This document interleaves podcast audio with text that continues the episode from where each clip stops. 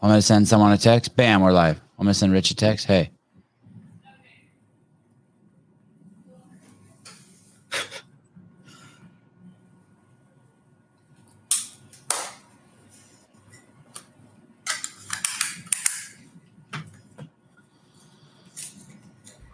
Hi. Oh shit! I didn't say anything for 18 seconds. Fuck. I hope you guys all meditated. Did you do the monetization this time, or did you screw it up again? I no no I did, dude. The show last night's show is already getting fucking huge. I can't even believe it. People, that must be people like in other in foreign lands. You say that every time. I think it's kind of like a guy that wakes up every morning with a big dick, and every morning he's surprised by it. I can't believe it's hard again.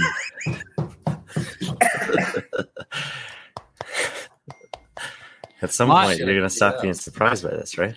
in in the in the no. It's a mirror I'm, I'm always impressed with the mirror. I'm a simple man. Um it- normally in the mornings i drink paper street coffee. I did have a cup of coffee this morning. I have this machine where you put the beans in it you push the button and it grinds it and then drips the coffee. It's pretty cool. Um but this morning the uh the machine needs to be uh, i guess it's called descaled i don't even know exactly what it means but it's supposedly to take the minerals and shit off of like the inner workings I never really descale it anyway because I, don't put those pills or those chemicals in my machine. So I just do a fake descale. I just like run water through it.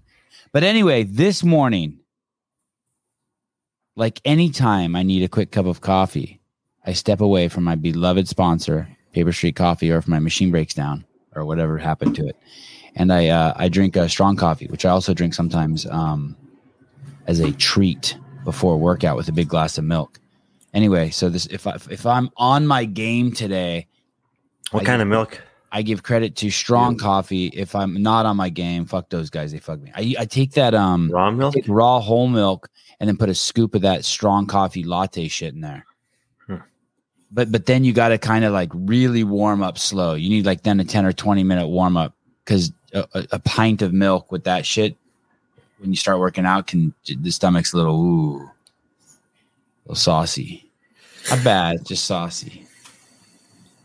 Start getting the gurgly guts. Here's my first sip of the strong coffee. But- And then the owner of strong coffee is um, a guy with a cool name, Andrew Andre Athena Johnson Joe von Rothenberger and Sam Dancer. Um, I woke up this morning thinking about the torque tank again, Brian. Oh yeah. Huh. And I received a handful of DMs uh, agreeing with me and no one disagreeing with me. I need someone to explain to me why you think it's a good idea to have a torque tank in a competition. Uh, one of the ideas we propose is it just takes the edge off of the athletes, but it wears them down. Okay, why not just fucking flog them with a bat then before they go out? Why not have them? Because the bat flogging company hasn't given them money to use their equipment. Why not just have them hold a, a, a D ball hold before the event? Then you got to hold um, unbroken 100 pound D ball for a minute or something or two minutes. I love that I- idea actually. I do not fucking get. I thought about texting Matt this morning and even asking him. I, I, I was like, what would I want someone to do to me? It is the worst implement ever used in the CrossFit Games. It's the worst implement ever used in a CrossFit competition. It is. It is beyond stupid. If if you want competition, if you want sport, you have to look up the definition of sport and what competition is, and the narrative that defines what a sport is, and people competing, and there a chance to pass people. Um, it's it seems like I heard that you like the go- sledge rogue workout better than the tank torque? yes, Pounding yes, into random, possibly Yeah. different yes, ground. yes, all of it. Yes, Softball throw better, yes. way better. Million Med times ball better. toss from GHD sit I, up. I was going to crown that event at Madrid the worst competition um, event in the history, worst placement, worst event. Wor- like it purposely went out of its way to make it the worst thing ever. you have the final event and the final movement in that event, something where someone can't pass someone else. Hey, it seriously would have been a better event if you flipped the torque tank on its back. They called it, called it the turtle, upside down turtle, and you drug it with a rope. It would be better because then you could pass. Hmm. It's bizarre. It is. I- Maybe someone's going to explain something to me and be like, "No, you actually can pass." They like took the gear out of it, or someone's going to explain it to me. It's not just going to be money. You can't. You can't be that stupid just for money unless you're you live in Canada, unless your name is Trudeau. All right, w- one more minute to rant on the torque tank or whatever they're calling it. I'm over it. Uh, But I did I did text JR and Taylor and said, "Hey, can we come talk about the Madrid programming?" And they said, "Of course." So they'll be here tomorrow. hey, when? Hey, are we go- doing in the morning tomorrow? Like I asked you. no, we're doing the e- you're in the evening. I cannot do the evening. oh, I shit. told you that two days ago, I know. Probably wasn't. I probably wasn't listening to that. Okay. Uh, can we? and I asked you to put it on the schedule a week ago. Fuck, I'm so bad. Let's move uh, to 7 a.m. Let's move Brian to 7 a.m. Please. For tomorrow. And reschedule Do you, remember, do you remember what the show is? JR for the E. Of course I do. What do you think? I am stupid? The 30 Well. best dog breeds alive. No, it's the uh, 30 fittest women, uh, fittest women of all time. I'm actually really excited about it. I'm more excited about the bottom 20. Seems like that that really ruffles people's feathers. It was tough. This is, I think, it was harder than the men actually, and the men was hard enough. But that's Um, not the topic today. Uh, is, is Emma? I'm looking at the comments on YouTube. Uh, Emma Lawson is she going to Proven? Uh, she's, I think she's in Nashville. If she's not there now, she was there at some point last week with Jack Farlow, and that I don't know if they're going there or not, but it would, it could be a good fit for her. I mean, I think Can we see know, her Instagram? Oh, anyone that, if for any of the athletes that you might ask me about where they're going or, or where they have chosen to go, I think that this, the disclaimer is it's not really that obvious from the athlete's perspective what the best choice is. She's been training with her coach in Canada and having a ton of success. And I think there was probably a lot of question marks them this year of how well their preparation would carry over to the elite individual field. And the answer was very well. I would think that you could come out of the games this year you're Emma Lawson and her coach and her team and take a really you don't even have to look that deeply at the leaderboard. You just look at the events and say, wow, in this realm of fitness, we were good enough. Like we were ready for this. And in this and these workouts where this was, you know, what was being tested the most, there, we have some work to do there. And I don't think there's anything that's so glaring and obvious as a whole or, or where she's behind the women that she wants to be competing with that she should definitely feel like she needs something else. So I think that just on the surface level, she should feel confident in her coach and what they've been doing to go back and do that if she wants to. There's other factors that weigh in. If if people are reaching out and offering her opportunities, hey, if you come and train with us, not only do you can we provide you this facility, can we provide you this living environment, can we provide you training partners of this caliber, but additionally, we have sponsorships with this, we have financial you know, or um, like media things with this. We have a, so there might be other things that are being offered to her that make it worth going, even if she doesn't think from a purely Oh, like what? Like what? Like what? Like what? I don't know if I'm proven or if I'm HWPO or Mayhem or whatever. I would assume that there's someone on their PR, their marketing, their media, their sponsorship team that says, "Hey, for all the athletes that come here, we're you know, if you decide to be a proven athlete and you're already this caliber, then you're going to get a deal with NOBULL." You're going to get a deal with this company. You're going to get a media. Do you know if that actually exists?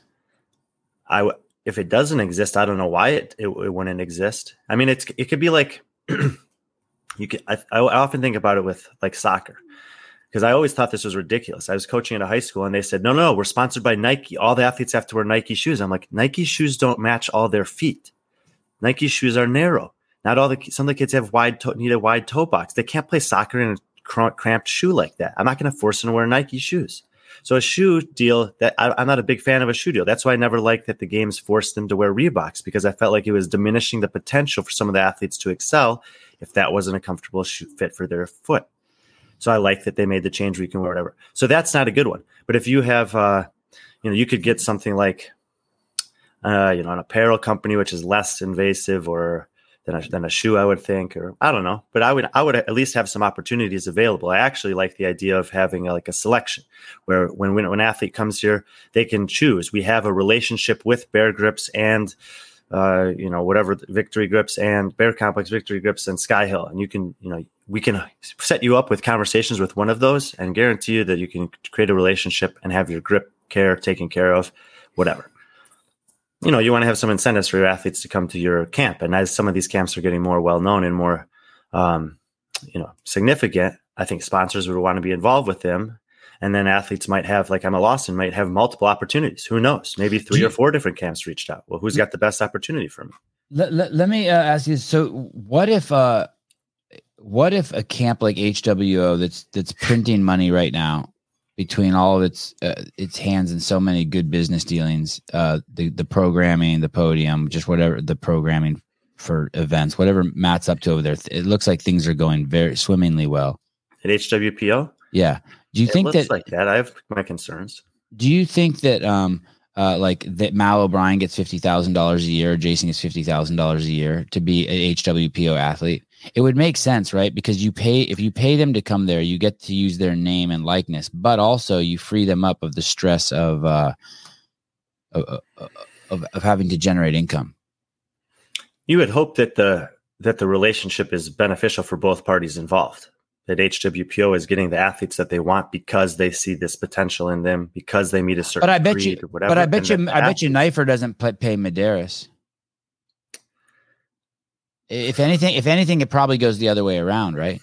Medeiros probably gives him like three percent of his prize winning or some shit like that. Maybe there was uh someone did a. It's interesting, right? That, that, the that the coaches should be paid salary, not based on uh, prize money winnings or something. A few weeks ago, but but either way, the flow of the money is different. Something like HWPO, you could see them paying the athletes. So, it, it, and and I don't, I'm not suggesting one is better. Maybe, but if you, but now they're bringing on more and more athletes. Can you afford to pay that many athletes? Well, you don't pay someone like Katrin. Does she pay you?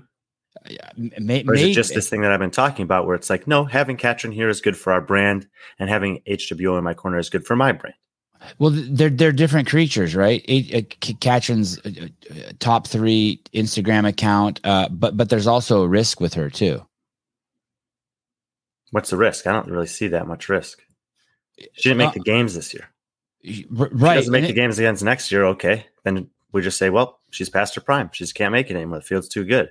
If do you know, it, do you know of any any camps that pay their athletes like hundred percent?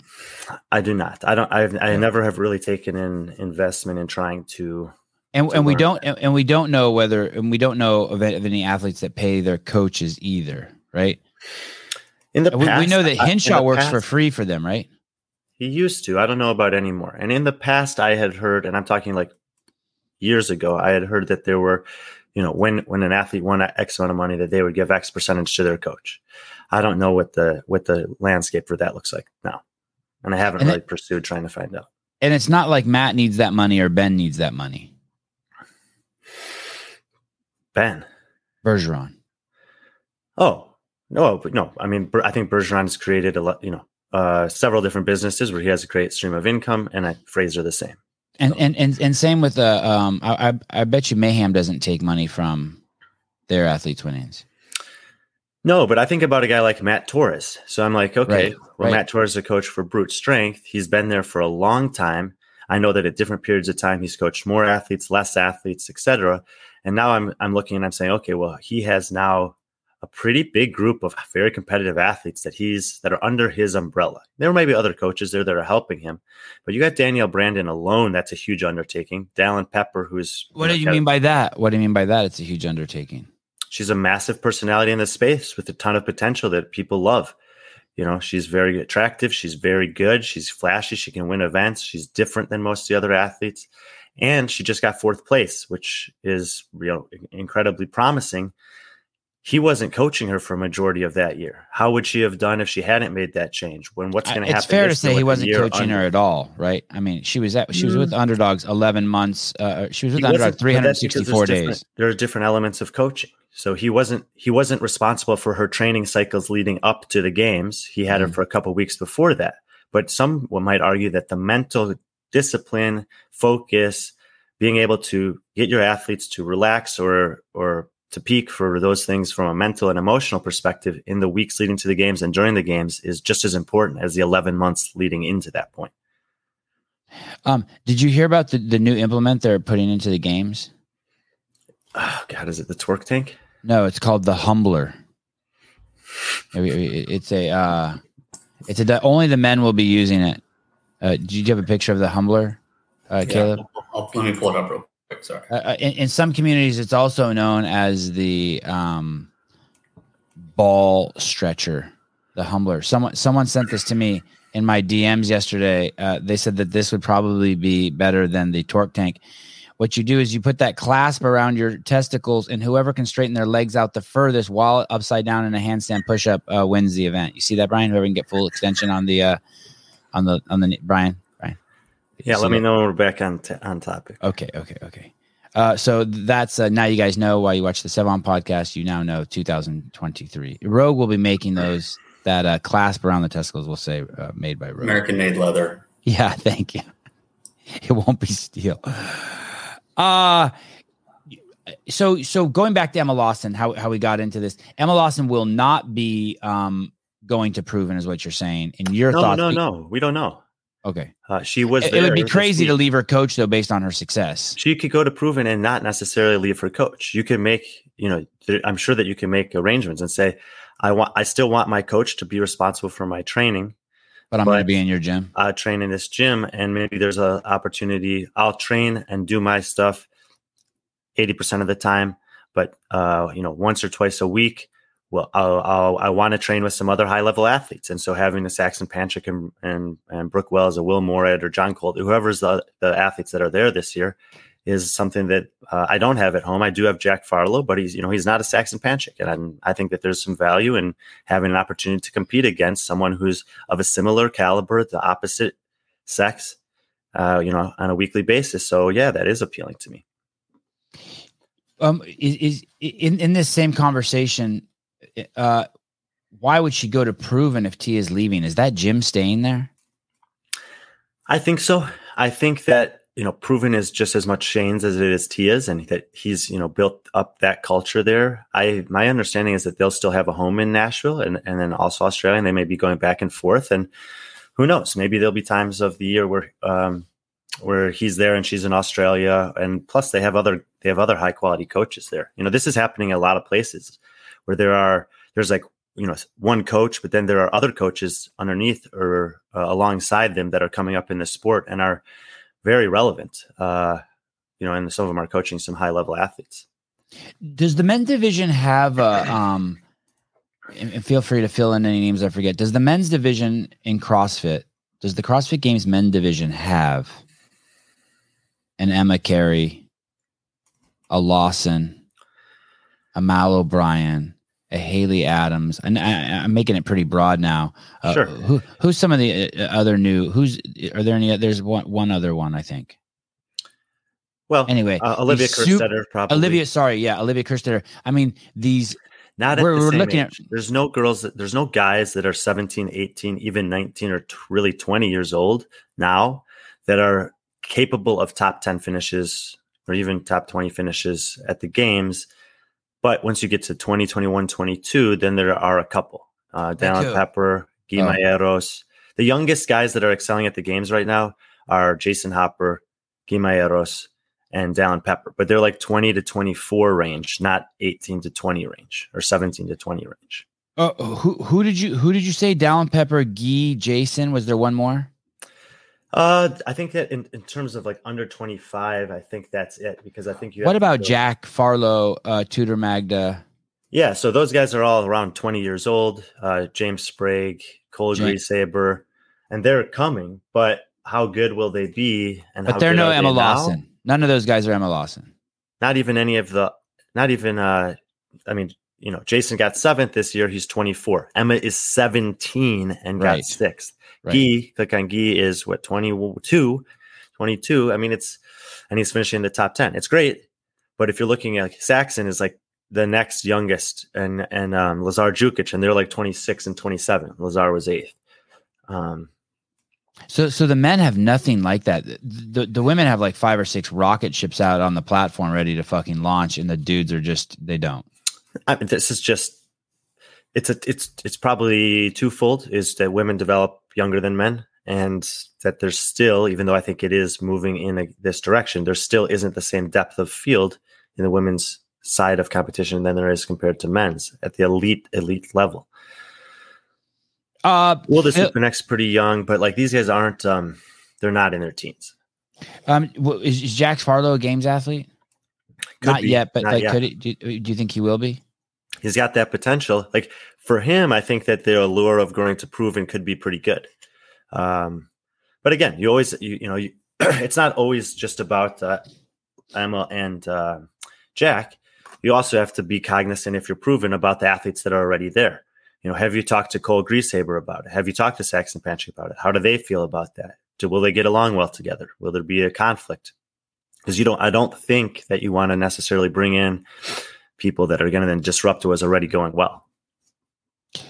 And I don't Uh, think that that's the case. I think Emma and Jack are probably pretty easy to get along with. But if you're Cole Greashaber and you're like, well, I did make the games this year. I was really happy with semifinals, but I got, but frankly, I was, you know, exposed at the games pretty badly. I didn't do nearly as well as I thought I would do. And this guy is around my age. You know, I, maybe I've competed against him in the past, and he's trying to achieve the same thing I am. How does that make Cole feel? And he's young too, twenty two. Yeah, and Tudor's younger than that. So these are the guys that are the equivalent in terms of relative age in the men's field to the women's field. Um, And, and Tudor and Tudor went to Matt Torres's camp. I don't think so. Oh, I'm not sure exactly what he's doing. does it? I've heard some different different things, but nothing that's solid enough for me to, to want to say. but he left James Townsend. I am pretty confident he did. Yeah. When you um that guy uh, Harry Harry Pally. Yeah. God, it feels like one of those names I'm purposely messing up when I say it right. Um, Harry Pally.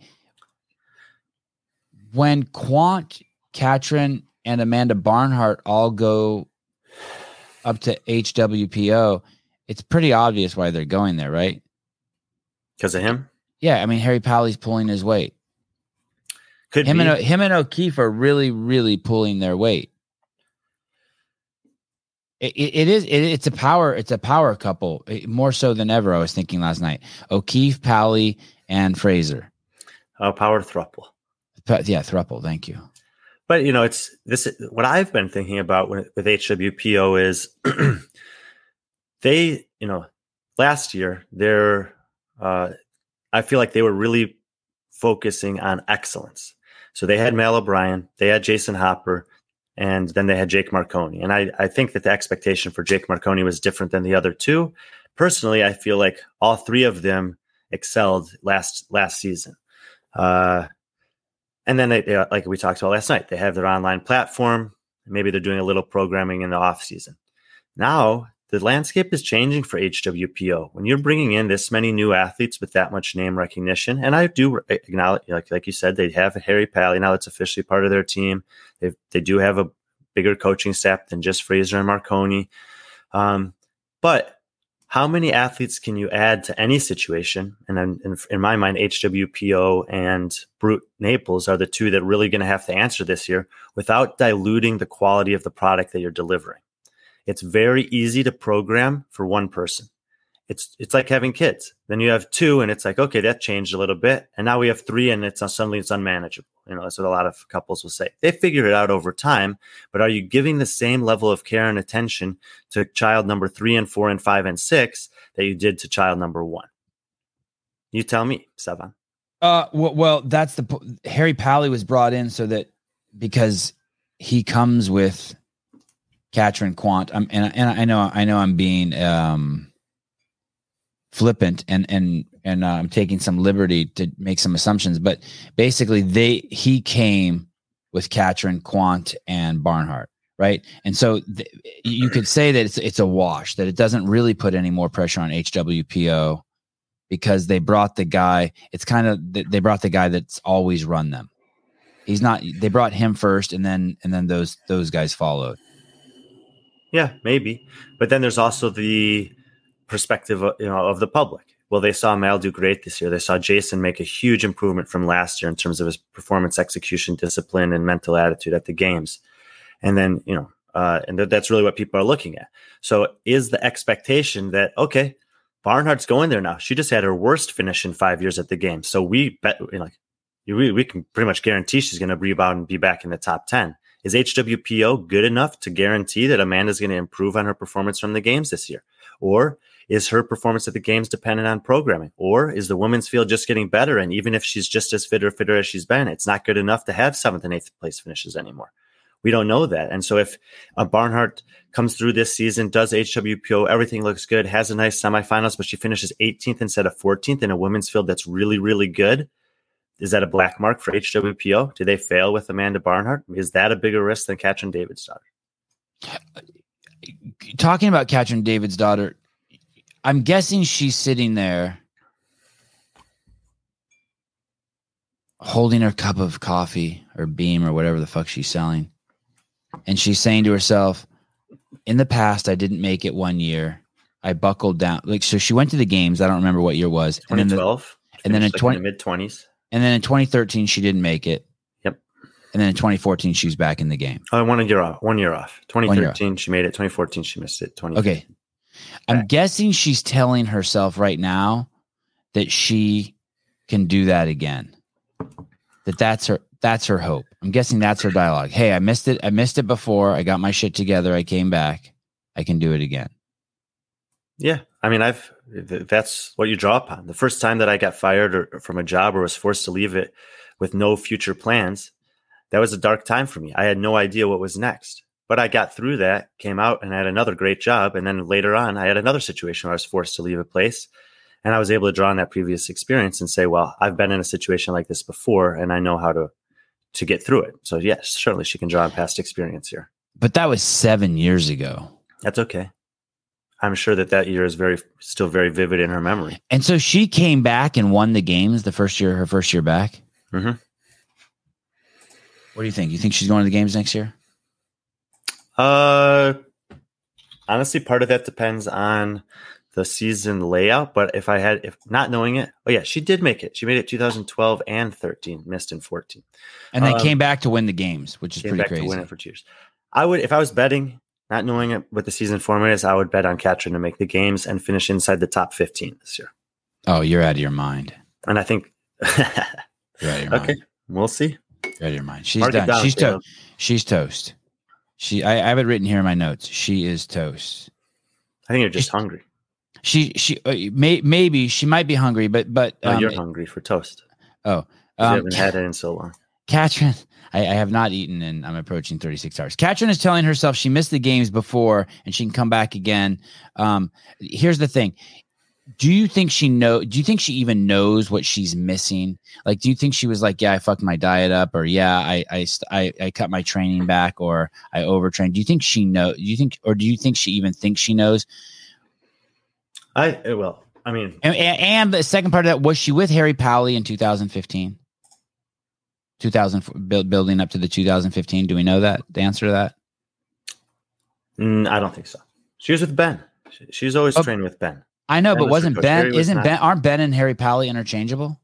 No, I don't think so in the case of Katrin. No shit. Wait, so you're telling me that Ben that that her her years prior to going over to Jami, uh, she was with Ben and not with Harry Powley? Mhm. Well, that fucks everything up in in my head. Who did Harry Powley train then? Quant and Amanda? I think so.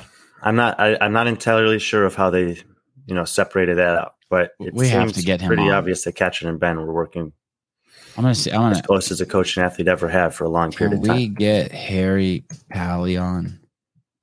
Let's see what the basketball-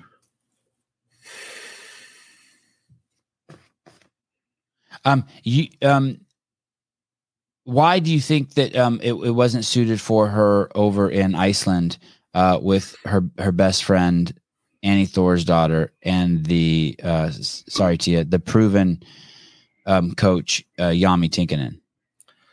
I don't think it had. I don't think that. When I when I'm assessing Katrin's season last year, I mean, it really just comes down to semifinals. Like I just look at her semifinal performance and I ask, like, what happened there? And it wasn't good enough. She missed by six points. It's a really small margin to miss by. She had two, you know, bad finishes. Eleventh place on the lifting is not that bad for her.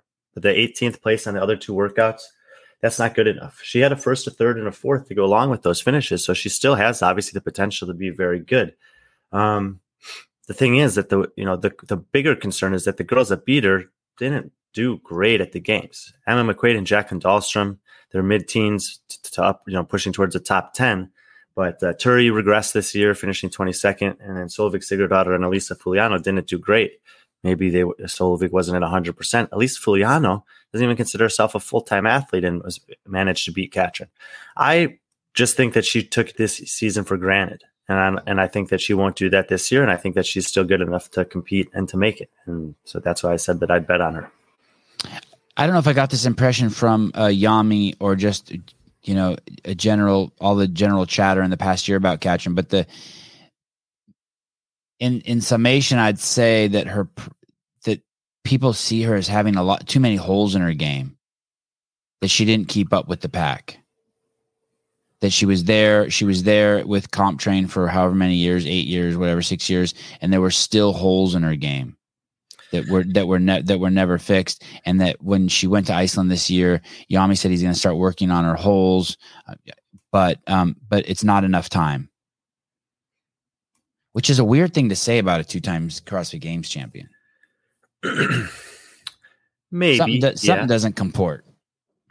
Well, she's always been, you know, the biggest uh, hole in her game has always been the upper body pulling, and that was one of her 18th place finishes. Was in the the Lagos rope climb event.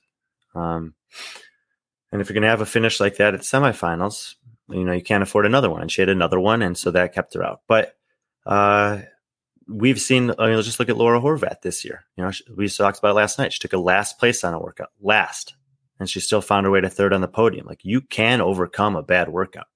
Um, since she's won the games, it's not so not so easy to overcome bad workouts because Tia Tia's been there, and you know, she doesn't have those. So She doesn't have those, does she?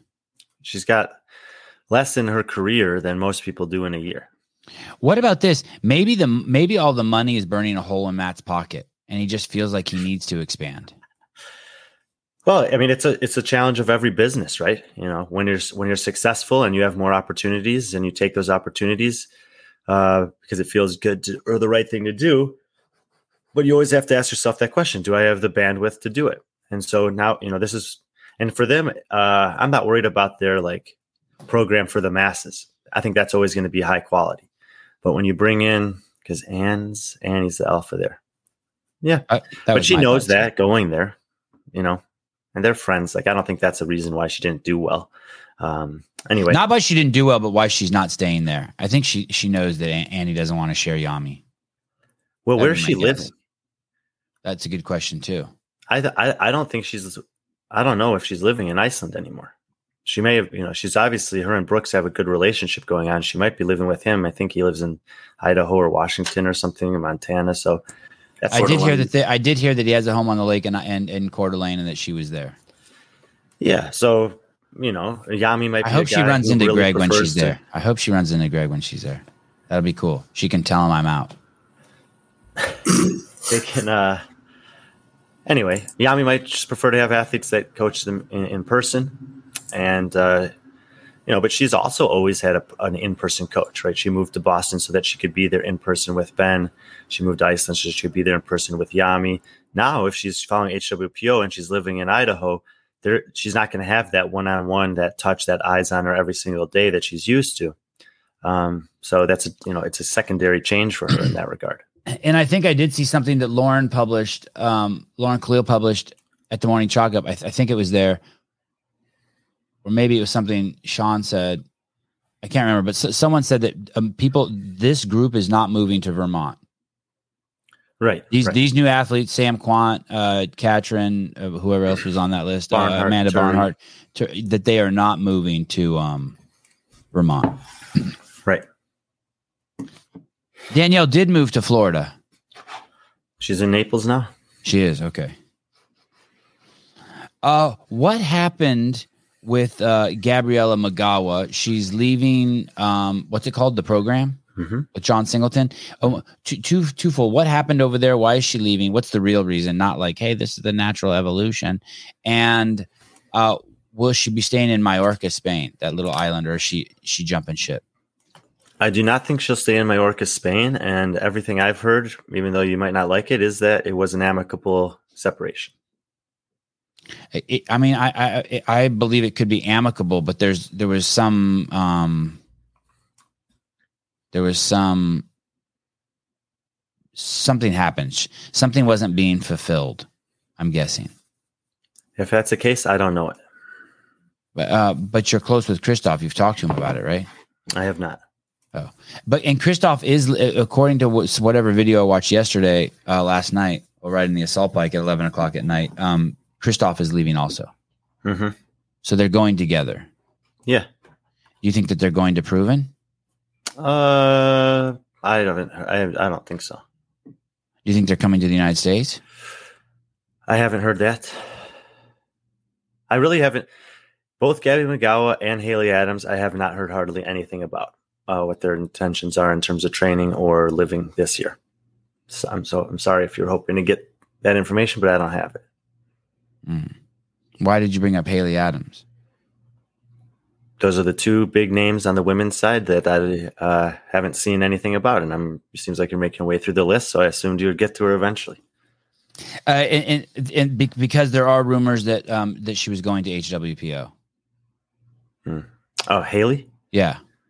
Well, just in general, rumors that she's not not going to train with Mayhem anymore. Yes, some people had talked about that. People obviously acknowledge the relationship she has with Mal. They've become good friends.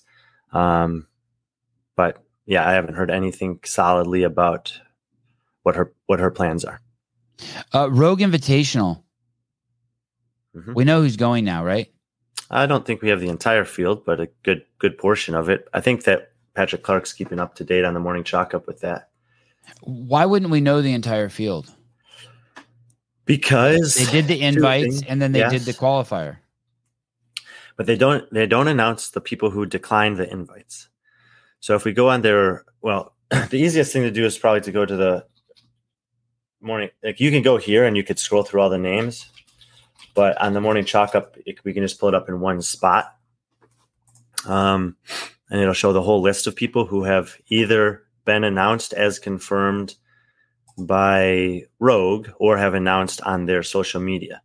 So in the women's field, that's uh, including the five athletes that are guaranteed a spot through the through the qualifier. There are 16 known spots, and in the men's field, there are also 16, including those five, which means that there are four spots in both divisions which are currently unknown.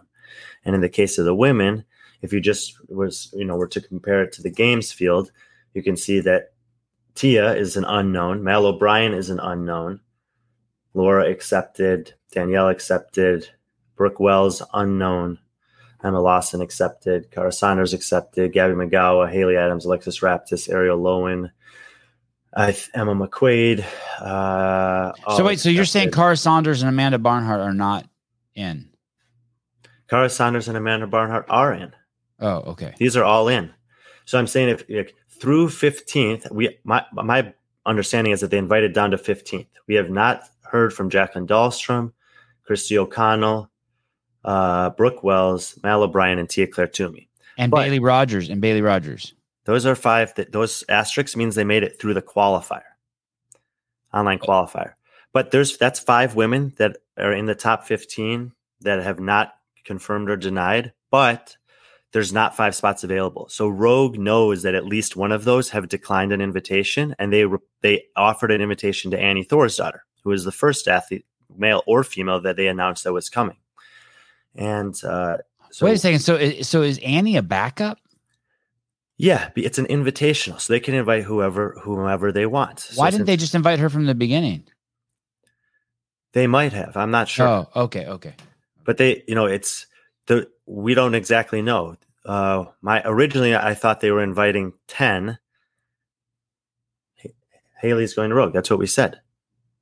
Okay. Anyway, I'm I'm just repeating. Uh, Kelly, you need to get out in the sun, buddy. Just a little bit, not a lot, not a lot. Just dose, small doses at first, 10, 10 or fifteen minutes at a time.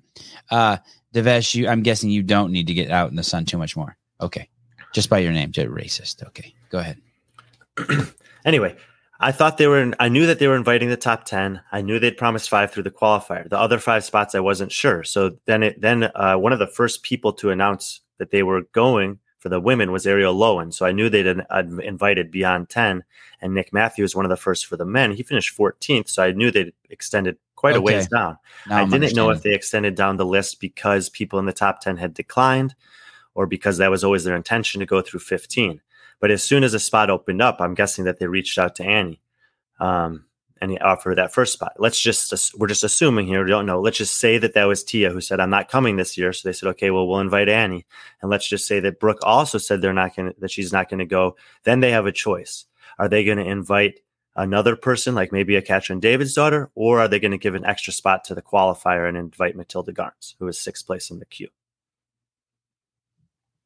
Maybe I'll text someone and ask if Tia is going right now. So as spots open up because athletes who were invited decline, then Rogue has a little bit of liberty. Um, and on the men's side, it's similar. I think actually on the men's side, it's it's similar but different. Where they have, uh, I think all of the top ten are going. Uh, I said they're going to go. Quan, Heather Hopper, Jukic, yeah. Uh, and then it gets down to number 11, Saxon Panchik. So basically, the PRVN athletes have not committed to going to Rogue. They have committed to going to the Down Under CrossFit Championship, which is obviously, there's obviously some incentive for them to, to go there. Um, you know, Tia's going and competing with Brooke, Saxon's competing, Will Morad's competing. So they're prior- PRVN as a training camp is prioritizing Down Under CrossFit Championship over Rogue. At least that's what it appears like. And that's a pretty significant decision for the athletes. So there must be a big incentive for them to go to Down Under if they're foregoing an opportunity to go to Rogue. Which athlete in particular did that? You said Saxon, Saxon. Wow. Brooke, Brooke Wells, Saxon Panchik, Will Morad, Tia, they're all competing in some capacity. They're all PRVN athletes that are all competing in some capacity at the Down Under CrossFit Championship or Challenge. I apologize, I don't know what that. What's the date on that?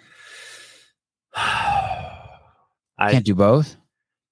uh Rogue is like Halloween weekend, and I think Down Under's two weekends after that, three weekends. I wonder why. isn't Rogue's got to be way more uh, prestigious and uh, more publicity?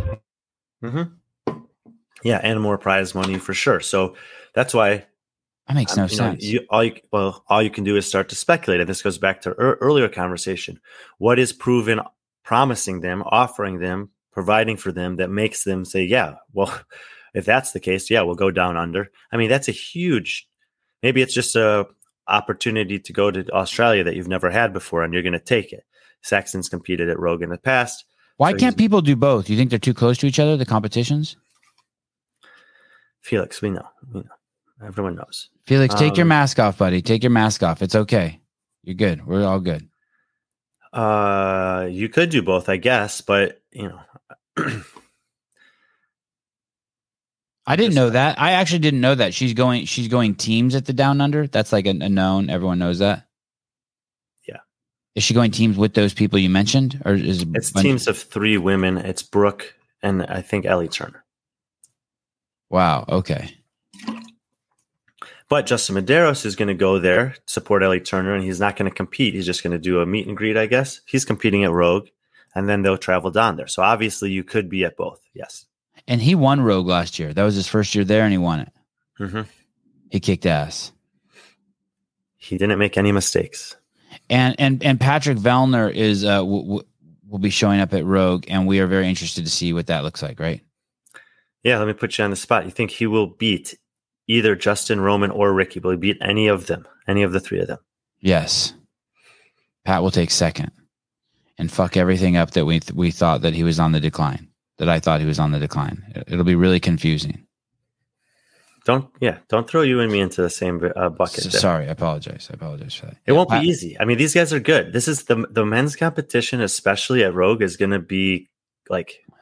I'm I'm very excited to see it. It's a different format, but what we saw from Justin last year was that he was able to say, "It doesn't matter the format. I'm actually this good." So that's what I'm now. I'm asking that question about Roman and Ricky. Did you just have a great week? Did everything line up perfectly for you? We've talked about this with Ricky before. The start of that competition was so good for him, and it's easy to ride that momentum through and and build upon it and go and go and go. What if he comes into Rogue and he takes 10th and 15th in the first two workouts on day one? What's going to happen on day two? What's his mental fortitude like to bounce back from something like that if it were to happen? Same thing with Roman. Uh, where did Pat place last year? Second. Second. Yeah. I think he I think he'll stay in um second. I think he's doing what he needs to do. Um, it's weird. There's this I feel like there's this laissez faire. Is that is that a word? A phrase? Mm-hmm. Attitude regarding preparing for Rogue. Like people uh-huh. want to say, "Oh, I'm taking the month off after the games, then I'll get back to training, and the, the chips will fall where they fall for Rogue." But I have not. I still think that the Rogue Invitational is a uh, laissez faire policy or attitude of letting things take their own course without interfering. I, I I see the the Rogue Invitational as uh, nipping at the heels of the CrossFit Games is the most prestigious event uh, out there. Like, Definitely. like, and, like and really nipping at their heels. And if you're not paying attention, one day it could just pass them like that. Boom. Sure, especially with the way that they have the financial structure set up, where it's not fixed, but it has opportunity to grow, and and it is the second best earning opportunity for the winner. And in some some regards, there's it's a better opportunity for the athletes in the games because they get a stipend to travel there and stay there that they don't have that expense and i'm pretty sure everyone's guaranteed some some money there which is also true of the games now yeah 5000 if you finish last $5000 plus the stipend to go there you could argue that the only thing worse about the, the only places that the rogue invitational has maybe a deficit on the games if you value these two elements is it doesn't have all the community support that the CrossFit Games has because of the affiliates and the people just affiliated with CrossFit Inc., CrossFit HQ. And then the second thing is is just not enough days, not enough competitions. It's not long enough. It, it, it's just your traditional competition. It's not a sort of this week long festival that takes over. Maybe town. I think that there's a I think there's a potential for a shift in the landscape in terms of uh, competition, though. I think that in some aspects, and you even see this with Wodapalooza this year, that people are realizing that the long competitions are hard to get people to come to. I agree. people to tune in for. I agree, but that is the that that and there might not be a room for a lot of them. I totally agree. Not everyone should do that, but that is the cool thing about the CrossFit Games, right? You go to Madison, you hang out. If it's long, the whole town has been taken over. There's posters in the airport. While you're at breakfast, you see Justin Medeiros is sitting on one side, you, you know, at the breakfast place. I mean, it's it's a it's the world's you know smallest big town or whatever whatever you want to call it. Uh, and and and the week just goes on. You could bring your family there. There's a lot of different events. It's safe and there, there is a, there is a place for that. If, if it feels like a week long concert. Yeah, and then for the athletes, it's an, it's another element of what's being tested, which we've often talked about, which is that ability to recover day by day, event by event, to stay focused and in it for four or five days.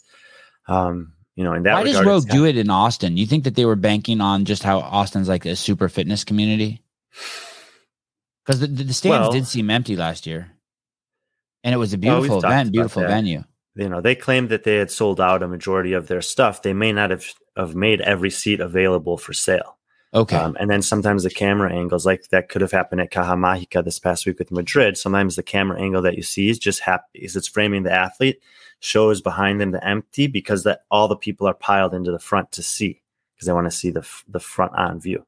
From this perspective great find here caleb. We can see it looks like in the infield there that everything's full yeah, wow, Caleb proving me wrong again. But if you flip it around and look at the outfield, it looks empty. Uh, yeah, I'm pretty, go ahead, uh, Caleb. I'm pretty sure they left all the outfield empty, like where the berm was. Like nobody was sitting out there. Laissez faire. Is that how I was supposed to say it? Laissez faire, not laissez faire. I can't believe Sevan just said. I can't believe I said it either. I can't believe I say half the shit I say. Brian can't believe I say three quarters of the shit I say. Caleb believes it all you know. Uh, Olivia Kerstetter will make her debut as a God. This almost feels like it's a real sport as a uh, professional CrossFitter at the Rogue Invitational. Cool place to have your your your coming out party, or scary because sure. it really is the best in the world. No, you could ar- exactly you could argue that the great. that the Rogue is the best in the world and the CrossFit Games is not that every athlete at Rogue is is the best in the world and the games is not. I mean, it piggybacks off of the games. I mean, I know it's using the, the games to to make that those those calls. I can't remember where I wrote about this. I, I wrote, oh, I, I, did write about an article about the qualifiers coming up.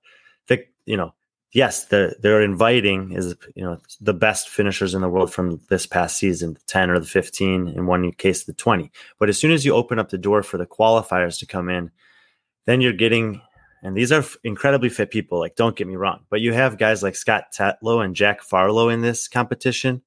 There's no chance that those guys are top 20 fittest in the world, not even close. But they're really good in the online format. They followed all the rules. I mean, based on the test of fitness in the road qualifier, instead of those guys here, you probably would have had Colton Mertens and Sam Alcorn based on the fitness that was exhibited. But they couldn't follow the rules, or they got one no rep that made them not eligible to compete. So the, the field is worse than it would have been if only the fittest from the qualifier had actually gone through. But in this case, they're also prioritizing the ability to prove that fitness by following the rules that they've outlined. And those guys weren't unable to do that. So these guys are the beneficiaries of it, but it dilutes the overall quality of the field. Great opportunity for Scott and Jack, but they're going to get their ass kicked at Rogue. Uh, Caleb, can you pull up the uh, this is going to get nasty here between Brian and I. Stand by, everyone. Can you pull up the um, top finishers of the CrossFit men's CrossFit games? Let's see. Have Brian stick uh, Farlow and Tetlow in there. See where last st- behind every single one of them. Oh please. Oh no, the game, the entire games field. Please, yes. Down through forty. Oh, yeah. well, just skip to twenty.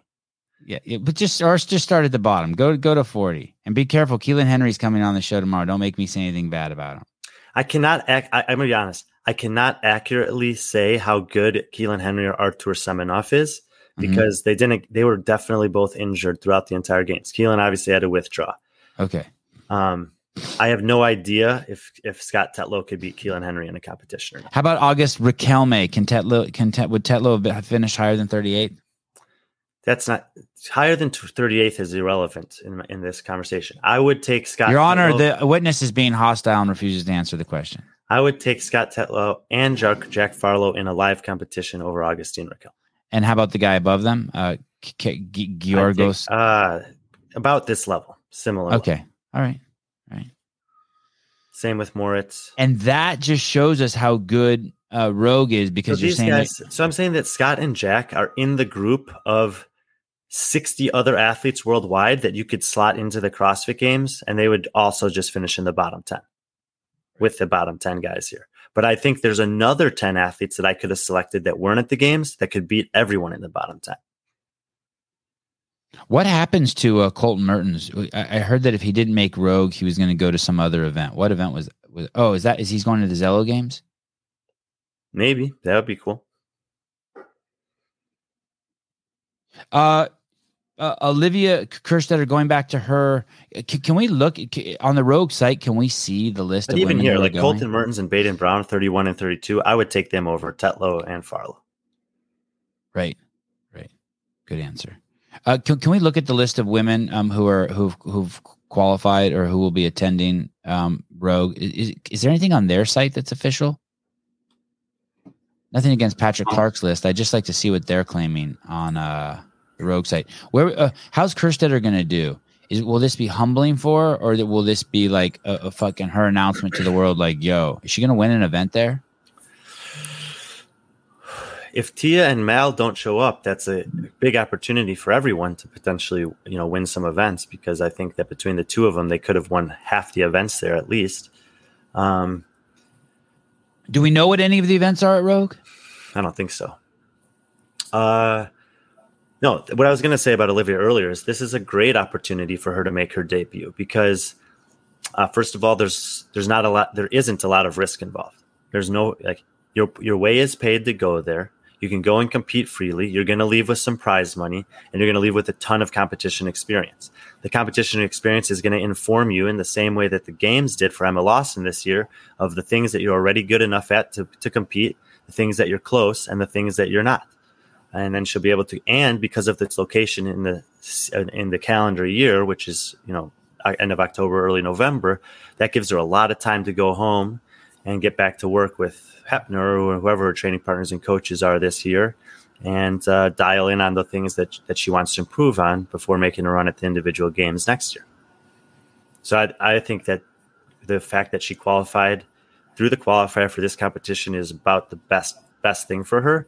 If I were her, I would do this competition. I would try to do it really well. I would, and then I would uh, not really plan on doing anything else in the off season. Take what I learned from Rogue, which is yeah, the, the you know the best opportunity outside of the games to go against the best in the world, and see where you stack up on strength, on fitness, on um, you know pulling, pushing, running, whatever happens to be tested there. Who do you think wins the the women's? I, I guess you can't say because we don't know who's going. Yeah, I think we'll have another opportunity to answer that question with more information. Um, but I mean, just you know, you just look at the field, and I would have to say that like Laura and Annie are probably pretty safe bets to do well, uh, regardless. But if but if, but if Tia and Mal show up, if Tia shows up, she's a favorite to win, and I can't really envision anything else happening. Um, if Mal shows up, then I throw her right in the mix with Laura and Annie. I actually have an article coming out, I believe, tomorrow about Laura and Mal O'Brien and their performance at the games this past year. What's the deal with Emma Cary? Have we heard anything? Uh, the two people from that camp I'm curious about. Have we heard anything in regards to Phil Toon and Emma, Emma Cary either? I know Phil Toon, he's been suspended for four years, right? Yeah. So, I mean, in terms and, of CrossFit, I don't think there's really much to talk about with him. Has he done any interviews or anything like that? Has he has he come out and said anything that happened? No, just keeping his no. head down. Have you reached out to him? I have. He, and he's been, he's been very polite and very cordial, just basically saying stay, I'm staying close to the family right now, which makes sense. That's what I do too. Yeah. So I don't know. I don't have anything additionally about Phil Toon. Emma Cary. Uh, also haven't heard anything. Haven't really asked. My, I mean, my I don't know, you know, I don't know how serious the back injury was at Dubai. Obviously, they pulled out of the open because of it, and then they've been getting back to work. She puts things up on on Instagram here and there, and it looks like she's doing well. But um, I haven't heard any anything about her possibly competing in the off season or not. Uh, and I frankly don't know if that's a good idea or not, based on how her health and fitness and, and where her she's at mentally. I mean, she's still super young, so if they take the whole year to just make sure that she's feeling great in all those ways and come into and just like next year we're going to focus on the season. If we have the type of season that we believe we can which is probably a top 15 finish we know a lot of opportunities will open up for us. You're still only 18 years old and then we'll explore some of those things. This is a really weird comment. Why isn't anyone talking about, how great emma lawson is? I, I don't know how we could talk about we, we spent whole shows talking about how great she is. She's great. She's fucking amazing. We're tripping we're all tripping on her. We're tripping, right, Brian? How good incredibly, she is. Incredibly impressed with her at the games this year. Yeah, we're tripping. We're tripping. Don't worry. We're everyone's tripping. Everyone's like, "Holy cow!" The thing is, though, Stephen, and maybe maybe this answers your question. The women really do have a bunch of people to trip on. You got to tri- you got to trip on Olivia Kerstetter too. You got to trip on Emma Cary. Haley Adams is 21. You got to be tripping on her. Go ahead, Brian. I can answer Stephen's question a little bit. So, I'm doing this series on Morning Chalk Up where I picking two athletes and and dissecting how they did at the games this year, comparing them to each other, but also I'm comparing them to the previous year. I think that it's sometimes I mean, yes, we can acknowledge how great this season was for Emma Lawson, this games was for Emma Lawson, but I want to see what happens next year. And then I want to see, you know, is, was this a one off? Was this a Lukas Högberg 2018 type performance where we're never going to see him in, re- in a relevant position at the CrossFit Games again? Or is this something that's going to p- become perennial where Emma Lawson is top 10 for the next 10 years at the CrossFit Games? And after two years, we have you know that much we have twice as much information. And after three years i always think three that's why i have a minimum criteria of three to be on the all-time games list is that you have a data set that's meaningful enough over a long enough period of time that you can really start to make some evaluations. So that's why i'm writing about and I do understand that this was, I wrote about Roman and Ricky, and you could say it's like their first competition, but these are guys we've known about for five years and have been waiting to see this happen. So it makes sense to evaluate them. And we have like relevant competitions against other elite level athletes at other competitions that we can point to and say, you know, this makes sense because of that. And now that we've seen this, this. So, um, that's why I'm focusing on like uh, you know Mal this year. I didn't write so much about Mal last year because it was like, yeah, that was amazing but is that repeatable? Well, now we know that it's not just repeatable, but she improved upon it. And so the next question is, how good can she be? What does next year have in store for Mel? When does she win? When, well, yeah. As soon as Tia steps down. Uh, Patrick Clark, Phil Toon moved back to Arizona. Looks like he's doing more weight training and bodybuilding, which his girlfriend is highly involved in. I think Caleb, you showed that on his Instagram also. Is that right? Yeah, it looked like he was helping some guy train for the quarterfinals or something. But otherwise, that's pretty much it. Phil's Johnny says Phil's working in an Amazon warehouse. Probably this is your speculation. You should have put a comma after warehouse. Yeah. That guy's probably working in an Amazon warehouse too. Then. Uh, okay. Uh, when I think of um, uh, we talked about Katrin. I, I think she's toast. I, I, think about Chandler Smith. I, I think the same thing. Uh, as much as I love the guy and wanted to see him do well, it just seems like I think he just likes saying stuff like that. To, that people are just toast. Yeah. Mm, yes, I do. But I, I wouldn't say I just like saying stuff like that. I do like saying making predictions. Um, he, he came in through the qualifier. Is he even going to finish top ten at Rogue? Chandler Smith's competed at Rogue three times. He's finished fifth, fourth, and eighth. Uh huh. And the last time was eighth. Yeah. And so this year he falls out of the top ten and then falls into obscurity and becomes a recruiter and becomes a recruiter for the army.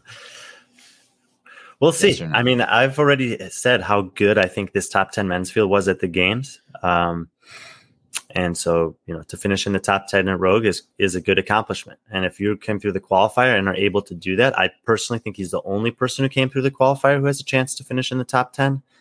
Uh, and if he does, I think it'll be towards the back of the top 10, eight, nine, or 10. I think that's about as good as he can do. It's not because he's not good, it's because these guys are really fucking good. Do He's you consider do you consider Chandler Smith a CrossFit Games athlete? Yeah. How can you? What do you mean? When's the last time I went to the games? La- last year. He did go last year? Yeah. How did he do? He missed the cut by one spot. 21st. All right, fine. You win. Chandler Smith, good job, buddy rooting for you. Brian Look, Sevan, how about a, he's a it's it's a, honestly it's one of these weird situations. He competed in 2019. No one knows how the fuck he did because he didn't make the top 10. Well, he got cut the event right before it. And the other people who got cut at that time were Cole Sager, Travis Mayer, Sam Kwant, Logan Collins, Pat Vellner, Lukas Högberg. He's in a that's the group he was in that year. Then next year, 2020, he competed online. He missed making the top five by like one point to Jeff Adler. If he'd made one point better, then we'd have this totally different perspective of him. And then last year, he missed the cut by one spot. So he missed the cut by one cut. He missed the cut by one point. He missed the cut, cut by one spot. So we actually haven't had a chance, even though he's made the games three consecutive years, to see him finish the games ever. And unlike um, Danny Spiegel, who I've made this criticism of before, it's like he was as close as you could be. And of course, it's not any of their faults that the format was like that in 2019 or 2020. And in 2021, I mean, someone has to be the last guy out, and it just so happened to be him. If he makes the final 20, does he do better than, let's just, Will Moorad, Jayson Hopper, Haapalainen, Baden Brown, Dunn, Andre Houdet? Maybe. I would probably, I would say he could, he could have beat five of those guys over the course of the weekend if he'd had a chance to, but he didn't get the chance to. Um, and that was, you know, he just didn't do well enough. Um, but that's, you know, and I still, you know, I, I believe him that he was not uh, able to breathe well at the Granite Games. I've never seen him look like that. I mean, he's had bad workouts before, but that was something totally different. He looked that looked like a different human uh, in terms of an athlete competing than I've ever seen from him. And uh, yeah, so you know, he did great on the qualifier. Uh, now we'll get to see him compete live this year against some of the best, and we'll have a better opportunity to say how good he, he actually still is. What's that called in basketball when you shoot a basket and the guy and, and the ball is on the way down and you're not allowed to swat the ball away? Goaltending. Goaltending. That's why I say things like that. So you can, um, I shoot some far outside shots and then you can goaltend them and just fucking slap them away. And be like, nah, nah, nah. You still get credit for the basket though. On my watch, you will not take uh put Chandler Smith in a wheelbarrow and take him to the local graveyard. You will not. Brian Friend is here. Chandler, you've been saved. Brian Smith will not let me wheel you to the to the morgue of dead CrossFit athletes. Uh, Brian and Sevan, how about a show? Jeremy Eat World, how about a show on the Legends Master Qualifier and Championship hosted by Mayhem? I don't even know what that is. This is uh, one of those things. I have uh, infinite respect for the Masters, for the Masters competitions, for the Legends competition that he's talking about, the Masters Fitness Collective, for all of it. But in every media venue that I've tried to promote the Masters coverage for as many Masters as there are, and we know the numbers when they sign up for the Open of the age group divisions is rivaling the individual or uh, Open division uh, or the Elite division. There's just Don't read the comments so you're done with your thought. There's just not the like when we put content out, video or written about masters, it doesn't get good feedback. So there are the all these people doing that, but when we do take the time to talk about it or to write about it or to profile it, they're not watching, they're not reading, they're not clicking on it.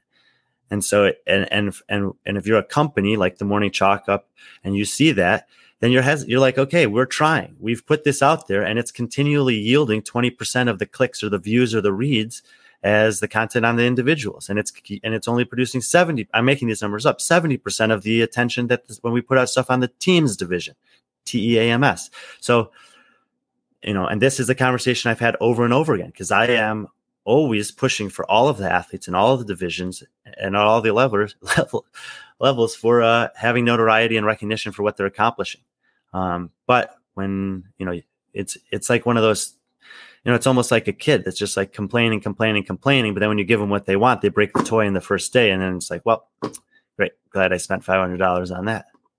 I, this is a little off subject here, but to, to answer your question, also, it, not to answer your question, but just a funny side story. And I know a bunch of you have heard this before, but last year at the CrossFit Games, Brian was doing media for the CrossFit Games and he had a lot of downtime. And one of the times when he had downtime, um, he was he had called into the podcast. We'd send him a link, and he was reporting to us what was going on. And in the middle of that reporting live stream we were doing, he said, "I asked him how's James Hobart doing," and he goes, "Well, funny you should ask. I'm sitting somewhere where I can see him competing right now." And Hobart was in the Masters. And Brian turned his camera around and went into the media pit. And Brian did know that you weren't supposed to film for the media pit for outside organizations, but he did it anyway without thinking because he was just excited because it was a Masters event and there was James Hobart there. James Hobart was literally this big on the screen. You couldn't fucking identify him. He was tiny. Tiny. I don't like to put my fingers like this. It's tiny. You couldn't see so it was him. And uh and, and and he was fired for film for filming the CrossFit Games and promoting the Masters and streaming on the Sevan podcast for eight seconds. I mean, it was it was fucking nuts. So Brian, um, if he gets anywhere near the Masters, he gets jinxed, and uh, yeah. So that's that. Uh, speaking of Masters, um, Rich Froning and team went to Europe. Italy. Yeah, that that fucking trips me out. And I text I had text Rich a couple days ago and he said I was in Italy and I didn't even put two and two together. I just assumed he was there like with his wife and his kids or something. But he went there with the Mayhem team and competed. Yeah. Uh yes. Why? Why why is someone like Rich Froning who wants to be at home, who's a fucking homebody? Why does he go to uh to oh, so he was there with his family. Well, shit. All right, that explains it. I got it. Family trip to Italy in the off season, do a little competition, market the brand over there. I think it all adds up. Some rich dudes who CrossFit there, like, hey, come out in my fancy boat and I'll show you some shit. Yeah, very cool. Okay, I'm down. I understand. Question answered. Good job. I still bet he the whole time he was there, he couldn't wait to get home, get buffalo snot on him. I'm pretty sure. Oh, actually, no, that's not the case. You think Colt Mertens makes it back to the games in 2023? No. Uh, what? what about? You, I mean, you certainly could, but I would if I was betting right now, I'd say no. Did you watch the interview uh, on Morning Chalk Up with Fikowski? No. I know that there's some weird. I know that there's something uh, weird between me and him. You and Fikowski? Yeah. Oh, okay. Sorry about that. I think. It's that's a bit, but I really need to get him on the podcast. It, it'll be good for both of us. like like cathartic good, or just like uh, ratings good, or, or what? It'll be good for his brand that he can deal with an asshole like me, and it will make him human, and it will make me realize that like who thinks you're an asshole? I don't think you're an asshole. It, will make me. Um, I'll, I'll value him more. Not not that he doesn't need that. I need that. That that's why it's good for me. Who? That's Fikowski.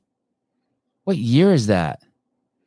It says he's he wrote about this on. uh Is that his OnlyFans page?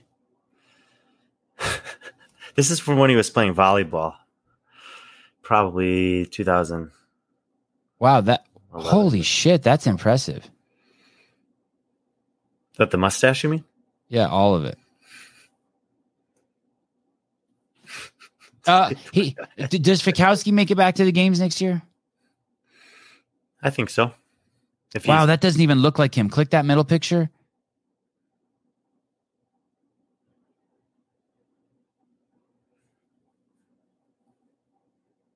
Wow, impressive. All right. And he got a kid now? Mm-hmm. All right. Well, I think I've made it through all my notes. Uh anything any, any stone? I'm sure there's some stones left unturned. Anything you'd like to add? Anyone want to call in? We'll give you guys a if you say anyone want to call in, have a banter, have a stab at uh, Mr. Friend. Ask Caleb why he's not seeing patients. Uh, the the the CrossFit um uh crucible the the crash crucible is happening right. We're October first. 18 days out, 19 October, days out. Maybe it's, a, it's that weekend, October 1st, second weekend. Might be might start the Friday before. And are you going down for that? no, I'm I'm running a competition at my gym that weekend, and uh, I'm not very happy about it. That I can't so, do both does his does JR's event at the Crash Crucible does it start on the 30th? Maybe yeah. Friday Friday does it start on Friday? What's it say? Uh, Nine thirty. Okay, so that's Friday, uh, September thirtieth. Then it goes October first and October second. Uh, will that, is there any way to watch any of that? Will anyone be streaming any of that? I think he intends to. I'm not sure exactly what the plan is yet.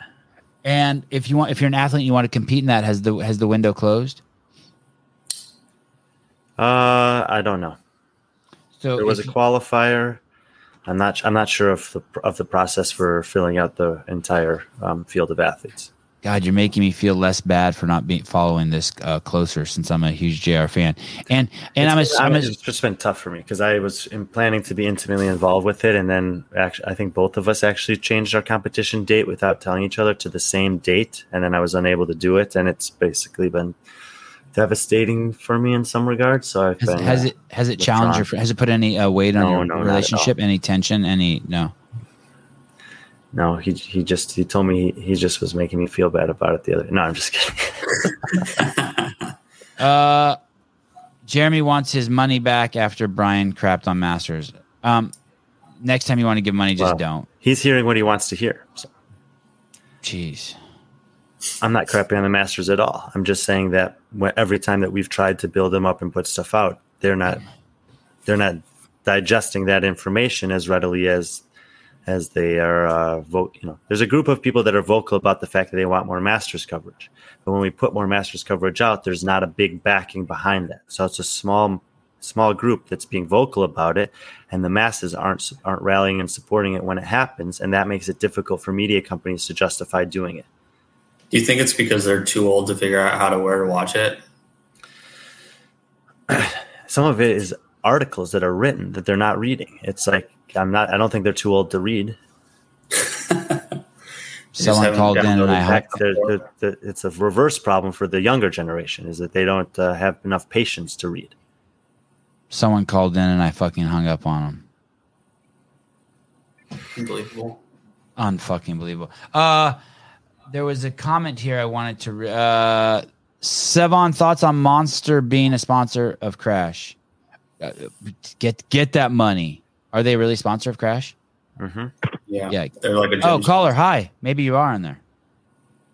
Canada. Hi, Sevan. Hi. calling from calling from Canada. Hi. Fully fully vaccinated. Good. Um, your thoughts? I know you do an MMA podcast. I don't know if you heard that Elias Theodorou passed away yesterday. Who? So he's a he's a famous Canadian uh, former UFC fighter. He might be before my time. I've only been watching the sport for like seven years now, I think, or eight years. How how long has he been? What what he oh. what did he pass away from? Let me guess. Let me guess. Myocarditis. He had a heart attack. No, actually, it was reported liver cancer, but he kind of kept it private. Ah. But he was only thirty. he was only 34 years old. Uh huh. My next guess then would be Um, after that is like um, uh, drinking or pain pills. I mean, those dudes dudes are notorious, right? So are you are you think it's uh, vaccination vaccine related? Everything is vaccine related in Canada.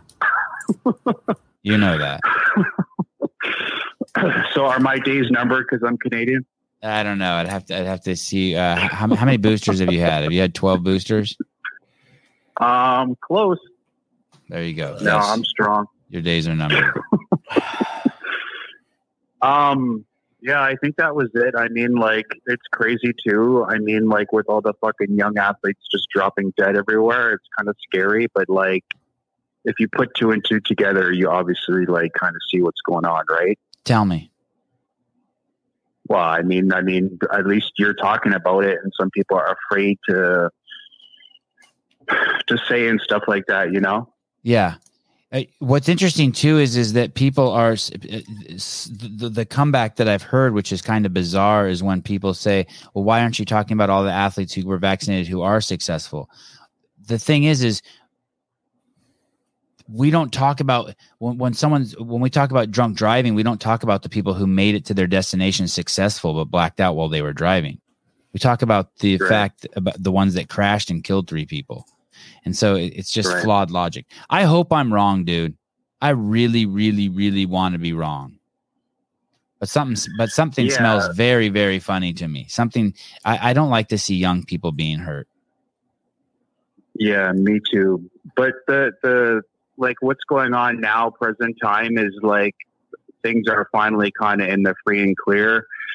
So now people, the like the people, the backlash that say that you got a vaccine and, and people were saying you shouldn't get it, but now the people see that all the bad shit is happening and other people. I don't think they are it- seeing it though. I don't think they are seeing it. Dude, the president of your Yeah. country said that people who don't get the vaccine are extremists, ra- racist, and misogynist. I just watched the clip again this morning. I don't know. So that- is that stupid motherfucker. yeah. All right, brother. Well, thank you for calling. I'm sorry what happened to Elias. I'll look into it after the show. All good. Okay. It's all good. Love love the show. Thank you, brother. Hiller out. Yeah, thank you. That that was my favorite Canadian of all time after Patrick Vellner. See, I need to talk to Fikowski. He could be, become my favorite Canadian. Uh, Brian, what's what's in the works for you today? What are you doing today? Uh, writer's call after this. Probably work out with a couple of guys at the gym. Coach this evening. Might do some research for another article I'm writing this week. I didn't hear you say that you'll be watching the uh, podcast this evening. What podcast? Ah, that's what I thought. Uh, this evening, guys, we have Jake from CrossFit One Five. It's our first affiliate on the affiliate show that's out of the country. Um, Jake's uh, Jake from CrossFit One Five is uh, in Australia. I'm pretty pumped to have him. It's going to be a great show. That whole affiliate series has been amazing, don't you think, Brian? Have you been loving that series? Yes, Asshole incredible idea. asshole. Okay, love you guys. There's two things going on in the CrossFit world right now that I think people should should be taking ho- uh, note of, and it's that series and the Get with the Program and Glassman Shipper series. Thank you. Very true. Very true. By the way, that that nails it on the head. You do need to go over there and watch that also to get with the co- programming. They're basically going through. It's for people like me who are too lazy to read the articles over and over and over. And you get a fresh perspective on it uh, while uh, Mr. Bill Grundler and Chase um, review the articles and, and give you the information. What did you think about Bill? Did you get a chance to listen to any of Bill's commentary for the games? A little bit. I, Um, I, I didn't get to listen to any of it yet. He did Masters, right? yeah. All right. Well, thank you for the endorsement. Of course. Bye, everybody. Bye.